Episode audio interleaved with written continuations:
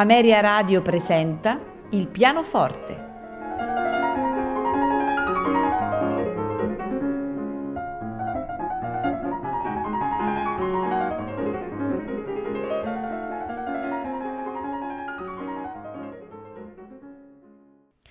Buonasera e benvenuti a Il pianoforte.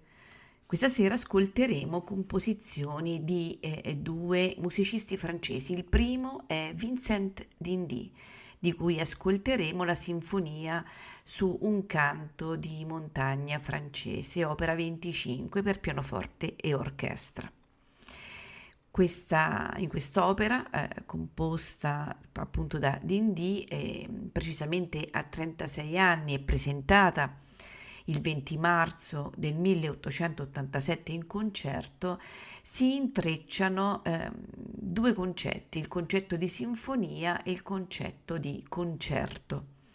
Ne risulta eh, una composizione di vasto respiro, nel cui interno il pianoforte agisce eh, da, da guida pressoché costante, senza però primeggiare solisticamente. La composizione è in tre movimenti, assai lento, moderatamente animato, allegro, ehm, abbastanza moderato ma non lento, animato. A farcelo ascoltare al pianoforte Robert Casadesus, accompagnato dalla The Philharmonia Orchestra, direttore Eugene Ormandy.